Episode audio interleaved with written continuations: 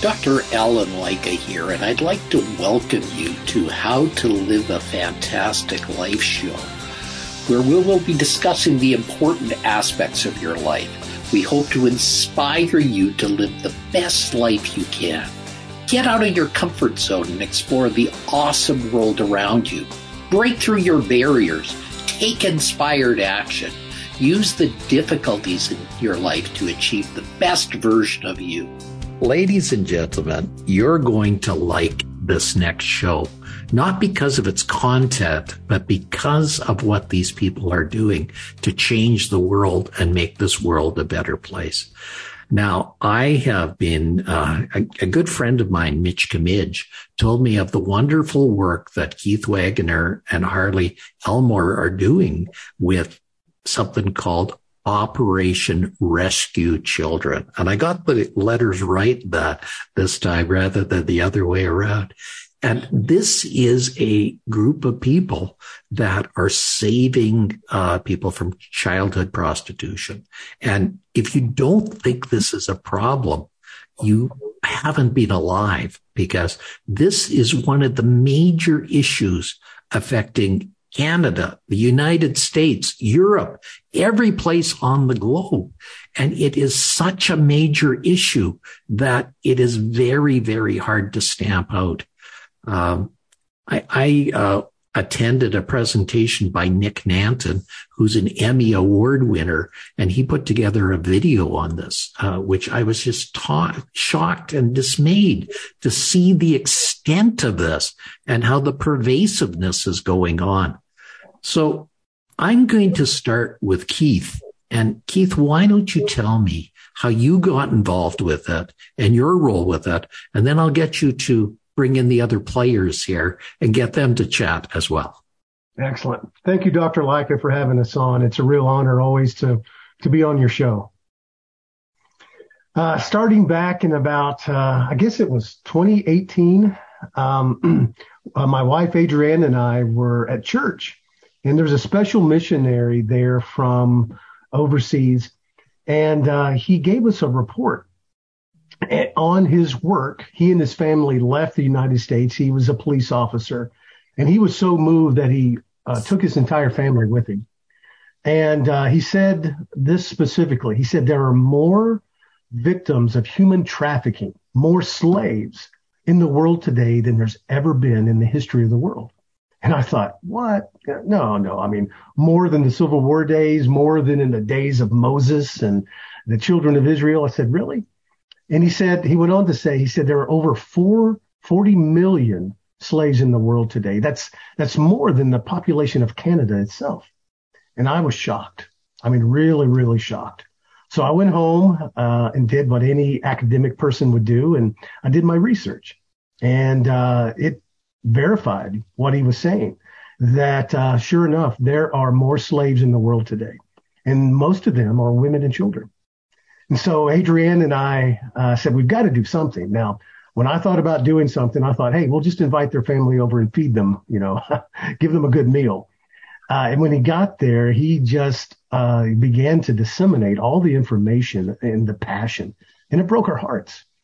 And I gave him a little tour of my house and took him down to my basement where a lot of my martial arts training equipment uh, is. And he, his eyes just got big. And he said, Keith, he said, you train martial arts? And I said, yeah, I've been training, you know, since I was a kid. And he said, man, we need help.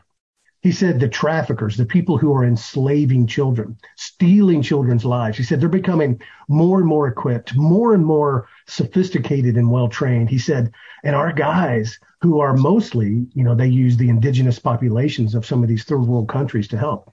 He said, we're, uh, we're getting slaughtered. So we can't keep up. He said, would you be able to come over and, and teach us something about self-defense or how to do it? And that's when my eyes got big. I said, well, wait a minute. You know, yes, I'm a martial artist, but this problem is so big and so important.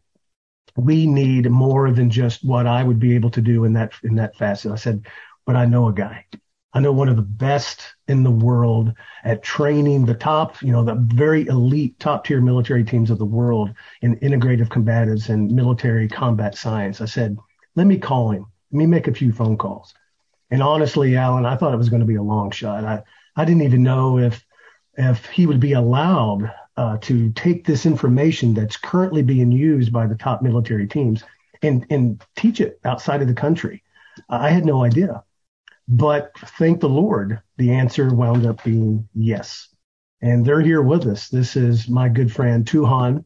That's a, a title in martial arts science. It's kind of like grandmaster. Tuhon Harley Elmore and his wife Krystal welcome for being here today and, and welcome and thank you for your presence. Now let's tell, tell us about your involvement and, and, and what, how this started and how, how it's gone to today and what you're doing today. Sure. Yeah. Well, again, thanks for having us on, Doctor, um, and giving us an opportunity to, to discuss such an important subject. Um, you know, Keith gave me a call and, and, uh, after he'd spoken to that gentleman and said, Hey, do you think this is something you'd, you'd be interested in doing, something you you can do? And, uh, you know, like Keith, I was like, well, I'm not really sure. You know, we need to ask some questions and find out what's going on. And, um, you know, I talked to the people that I work with and, um, Keith and I, uh, met at Keith's house and we met this, uh, this gentleman who's, you know, doing the work overseas and, and we talked about what their needs were, what the, what the threats they were facing, um, you know, the people that they were, that they were working with, what kind of violent encounters they were were dealing with over overseas in their particular uh, you know theater of operation and um, I was like, well, here's how I would solve some of those problems. Here are the things that that I would do that we would do in training and and uh, that you your gentleman might find useful or the people that you're working with might find useful. And so we had a conversation there at Keith's house, uh, um, you know, and uh, you know over a cigar and kind of talked it over and um, and we both, we all, all three of us kind of decided, yeah, this looks like something that, that would be useful. That's possible. And, uh, so let's move to the next stage. Let's see if we can, if we can get over there and make that happen. And so, you know, um, that's, that was the start of it, you know, of, of us trying to, you know, help those people and solve the problems that they were facing.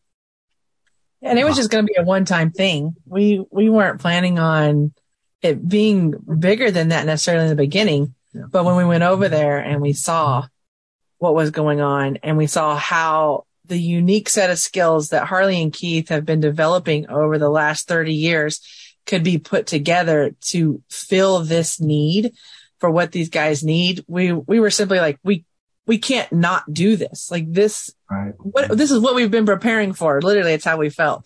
And, and we, we came back and that was just the beginning and, and we're like, we have to do something. And so uh, we started Operation Rescue Children. Wow, that that is is pretty significant there. So you are working with law enforcement officers now. You're working with, I, am sure, with other people in the community now. Maybe you can tell us the extent of your involvement so people will understand this operation you're doing. What we found is that, you know, there are certainly people overseas that, uh, that need the help that we can, the training that we can provide. Um, but as so, actually, you know, the whole pandemic thing broke out when we were out abroad. And so, um, you know, as that started to, you know, limit some of the uh, international travel, that gave us, uh, you know, a new direction. And so we decided to focus on the, the domestic law enforcement agents that we could try and help uh, in particular, people who are working on the border, who were dealing with human trafficking and human, human smuggling and all the things that were going on there. And so, uh, we started reaching out to those teams and trying to provide opportunities to train for them that they might not otherwise have access to. And, uh, so that's primarily what we're doing here, uh, domestically. Uh, we are still reaching out to, uh, international contacts and we brought some of those over here and doing more stuff with them. Um, but that's kind of what, what our current mission profile is right now is working with our domestic officers to try and help them and give them more skills uh, and greater capability here domestically. Okay. You know, this problem is so pervasive that it is going on in every community in the, in the United States and Canada. And there are so many people that are perverts, that are sexual offenders, that are involved in it. It is beyond belief. You know, a child that's, that's a preteen or a teen that's on the internet is susceptible to these people because what they do is they befriend them. They get them to do something that sounds benign to them, like show their breasts to the, to the screen. And then all of a sudden they have them hooked because they say, we will now, if you don't do what we will say, we'll show this to all your friends and your family. So it turns these young kids in, into prostitutes and, and to other things, working for these, for these perverts. Have you come across that to a large extent? We, yeah, we've done research and talked to lots of people that um, say this exact same thing. In fact, I was just right before this podcast, I was just in a meeting with someone that was talking about that very same thing. I mean, it's it's incredible how pervasive it is. And this happens just like that on these chat rooms. Uh, you know, there's these chat rooms where you just scroll from video person, video person, video person, and um, you know, and it, it's it's not uh, it, it's it's not benign. It's very very uh, malignant with a devious uh, um, intention.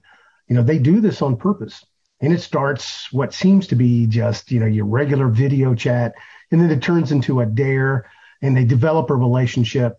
But it also happens, you know, all across the malls of America, where your typical, you know, even middle to high uh, socioeconomic status person, you know, these mall queens, you know, these teenagers that get in there and they meet this charming man who is really good at seducing these teens. And then they become their boyfriend and they introduce them to all of their friends. And then pretty soon they've got them and parents all around the country, you know, the United States and Canada and, and across Europe are finding out years later that their child has been a prostitute, uh, being held captive, but still coming home every night uh, in their own bedrooms and no one ever knew it happened. And yeah. sometimes, you know, they are trafficked and, you know, if things don't go exactly the way they want them, they'll steal these children away and ship them off somewhere else. But trafficking doesn't have to be what happens sometimes it's just right there and they go about their everyday life, going to school and everything. Um, and no one ever knows it. I mean, it is, it is tragic. Yeah. Harley, do you want to add to that? Uh, yeah, I would just say that, you know, without going into the, the, the, the tactics that our law enforcement's using today, um, that that's a very common theme is that there's, there's some sort of internet setup, um, you know, and, um, you know, our, our law enforcement agencies here in the United States are very good at, um, you know, working that internet, you know, having, uh, you know, a strong social media presence, um, and, uh, you know, then utilizing that as a way to, uh, you know, capture, uh, you know, bad guys, uh, and, and they're capturing bad guys, right in your own town, right in your own cities, in your own regions, you know, and you're like, what? That's, that's happened. That just happened here. Um, so yeah, that's definitely going on. And then of course, uh, and that's affects all of us because those are the kids. They they could be your kids. They could be the kids your, your that your children are going to school with. Uh, and then of course, down on the border, you have a lot of people who are just, uh, you know, in a very desperate situation, and um, and and they, you know, uh, end up in some sort of uh, trafficking ring because you know, they're, they're, they're a better product. You know, um, if you have, um, you know, a, you know, 10 pounds of, of drugs, you can sell that one time. But if you have a, you know, a teenage girl, you can move her across the country and sell her over and over again. And, um, you know, they just rent hotels and small little seedy hotels in town. They'll come into town with their four girls. They'll set up shop in that little seedy hotel. They'll stay there until, you know, the market's used up and then they'll move them onto it, the next in the circuit and they'll move four more or six more, or whatever. And if things go bad, you know, if, if uh, the law enforcement rolls up, they can just literally just drive away and leave the children there and they're clean. Their hands are clean. So, you know, it's a, it's a problem that, that covers all social economic, uh, levels. Um, and, you know, there's a wide variety of tactics and it's an insanely profitable, um, you know, market. And, uh, and of course that's what's that's what drives that whole thing. Um, so yeah, yeah. If you sell drugs, you can only do it one time, but if you sell a little girl, you can do it over and over and over again. And also, drugs are easier to catch often than this prostitution stuff that's going on because it's so insidious. I currently have a granddaughter that's 13 and her friends parents allow their friends to go to the mall and hang out at the mall. My, well, my daughter won't let allow that happen. Now, the sad thing is all of her friends have ostracized her because she's not allowed to go to the mall. So this is the difficulty that goes on with the social pressure as well. Because of course, a 13 year old does not realize the, the problems that are associated with this behavior. They do not see the danger associated with this behavior. And they do not see the, the danger associated with these stupid cell phones because they're just chatting. They're just social beings and they don't see the problems that are coming around the corner. Yeah. And part of that is because we, we want to preserve their innocence as long as we possibly can, right? We want them to be children and we don't want them to be faced with the horrors of the world. Uh, it's hard enough for even adults to, to address these, um, terrible subjects. And so we want to protect our children as much as possible. And so that makes the child, you know, unprepared, right? So the question there becomes, how do we train our children to recognize the threats without you know, scaring them to death and, and, uh, and stealing them of, of, what innocence they have left as a child. So that's, a, that's a problem. And I'm going to ask Harley and you, Keith, this question is how do we inform parents of this threat and how do we protect our children from this threat in view of the fact that we know it's pervasive? How do we monitor our children's behavior on the internet? How do we? Uh, I know law enforcement is doing its very best, and they, they're wonderful, amazing, but they can't be everywhere. I, I mean, there's just too many pockets out there. You shut down one thing, and another one pops up right away. So, how do you?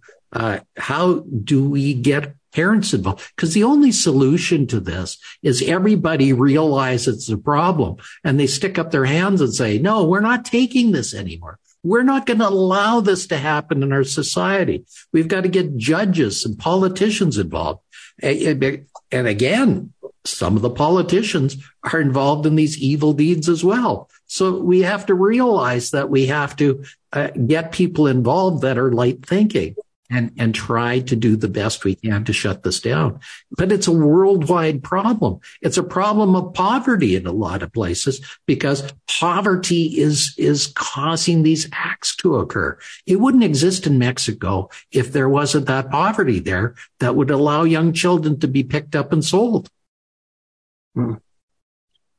Um, Tuhon, would you like to take this one? Yeah. I, well, what I would say is that doing things like this, right? Uh, allowing us to have a voice for us to even have this conversation.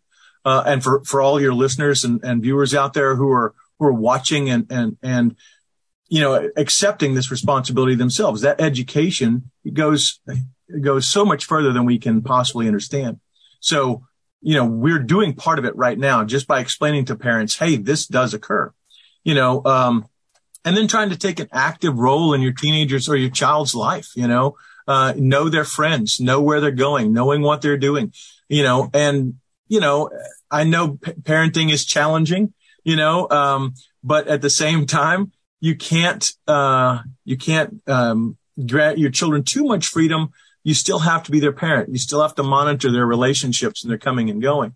And, um, you know, if, if we were, I grew up here in the South, in the United States, and and uh, we have hunting seasons where we deer hunt and turkey hunt and things like that, right?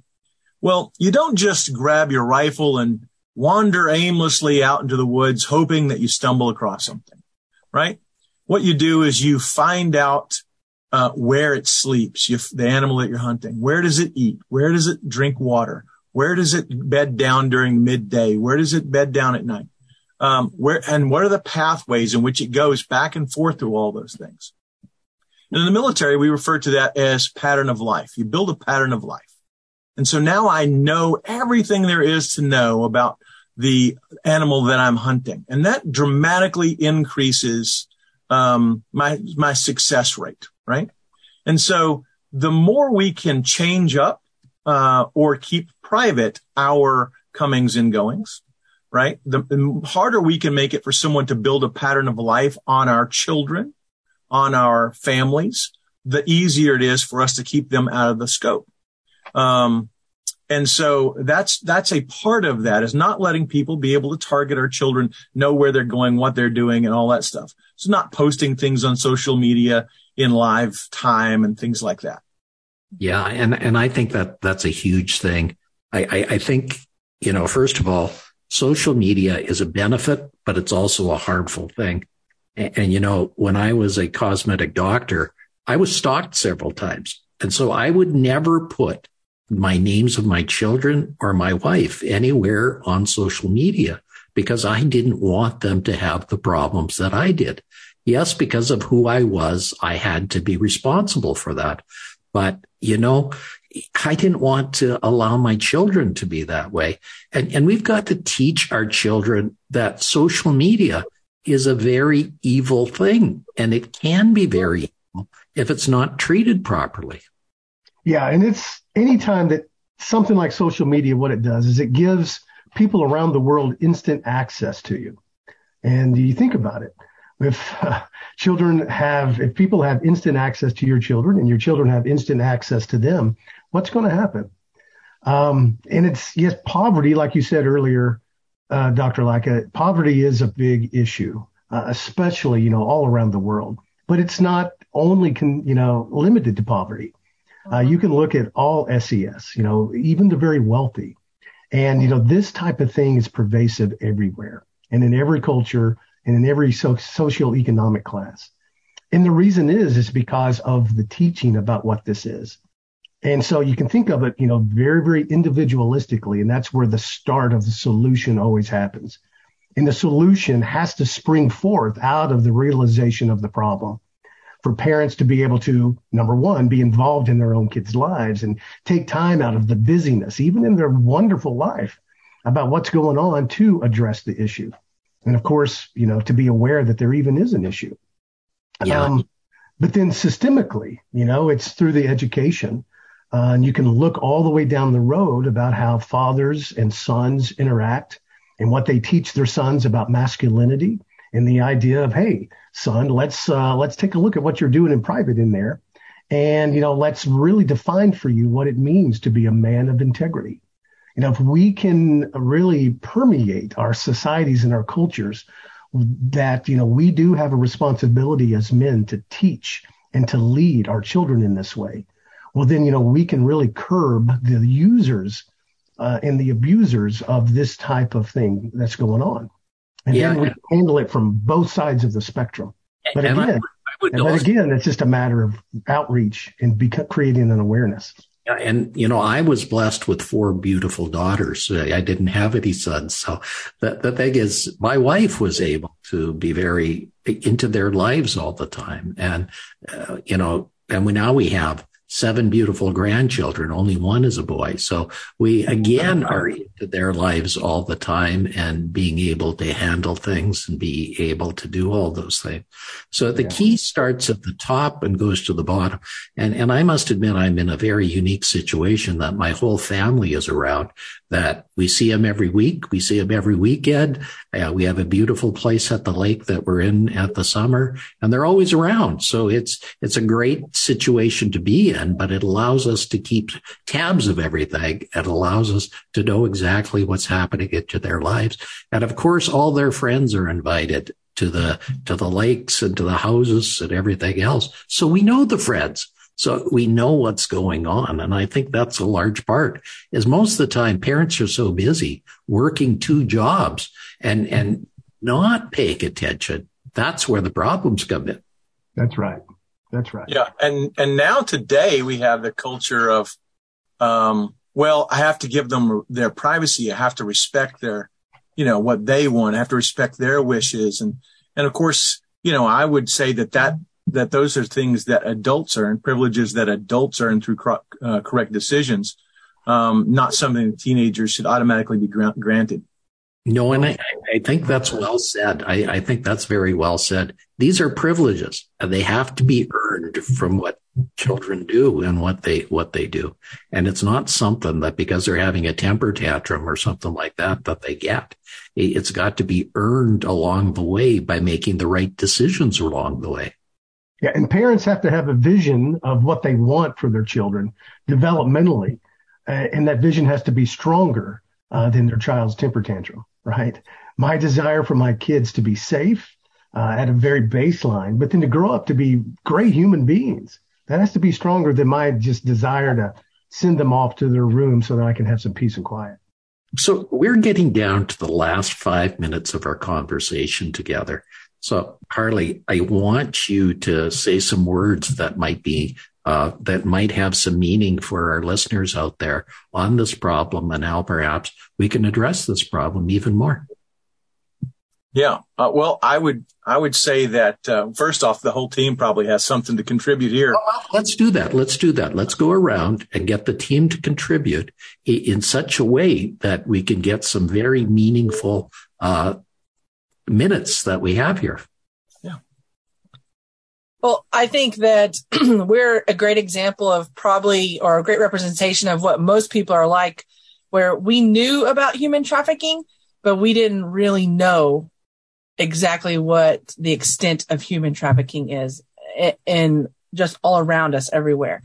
So one of the things that we want to do, one of our missions is to help spread awareness. And if more people can uh, be aware of the reality of trafficking and the reality of the dangers of trafficking, uh, they'll do a better job of protecting their kids and preventing it, which I think is one of our main goals is not to be a reaction to the problem of trafficking, but to try to be a solution to preventing trafficking. So if we can make yeah, that that is beautifully said there, Krystal. And for those who are listening, this that's Krystal Elmore, Harley's wife, uh, who's part of this team as well. So that that is beautifully said. So I'm going to jump Keith to your wife next. So that yes, hello, my name's Adrianne. I'm Keith's wife.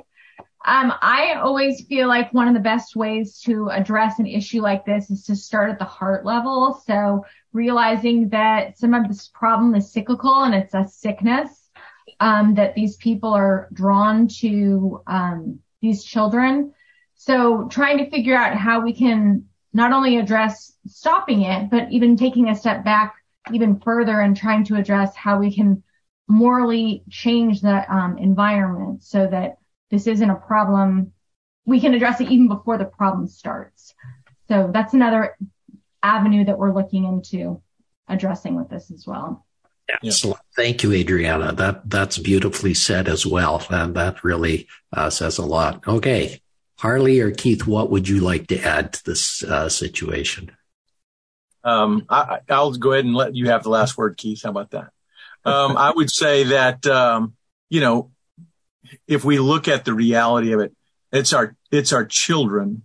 Um, one child facing one adult and one adult with a plan of action, um, versus an unsuspecting child. And that, that, that child, there's no way that child's going to be able to pull that off on their own. So the only way we can do that is if we as a society all agree that we're going to watch out for those children. We're going to educate each other. We're going to uh, look for the flags within our families and our communities. We're going to do everything we can to educate everybody on the on the what the real threats are that our children face today. Excellent. Okay, Keith, you get the last word, as we said. Well, I mean, all of those were great words. Um, I would just say this a part of what Operation Rescue Children does is we train the heroes that can intervene even on that level, even with where good, uh, aware, conscientious parents can't. And so, you know, so we really 10x our efforts. Every hero we train, they go out there and they multiply um, the children that are saved because a well-trained hero is someone who can who, who can save countless numbers of children. And sometimes our heroes, like law enforcement agents or missionaries, they have to choose between equipment and training. And so let's say, you know, they have to, because their budgets are cut, they have to either get a bulletproof vest or come train with us. And so we're so dedicated to what we do and we believe in it that we'll train them absolutely for free. So they no longer have to make that choice, but they can get both. And then they 10x the result. I mean, they're really out there doing the work. And uh, so if people can become aware of like everything we said of the systemic issue that starts at your home, starts with your awareness, then we can empower not only these heroes, but also parents and equip them to be able to teach their children about these things. Excellent. Now, where can people find out more information of, about Operation Rescue Children? Is there a website? Yes, sir, there is. In fact, uh, Krystal, who is our COO, just helped develop a brand new website. Krystal, would you like to tell them about it? Yeah, you can go to our website. It's operationrescuechildren.org. Uh, there's information on there about what we do. You can see examples of the training that we're doing with these law enforcement agencies. Um, we're going to have uh, tons of information about uh, on a blog, just trying to inform people more about trafficking, and and you can just get an idea of what we are doing and, and see that. Excellent. Well, I have to thank you all for being here today and putting this time together. Uh, you know, as I said, when I saw that you were all making it to today on the web, on the show, I couldn't help but just be overjoyed that we're going to make a significant difference in people's lives. Thank you, Doctor, for having us.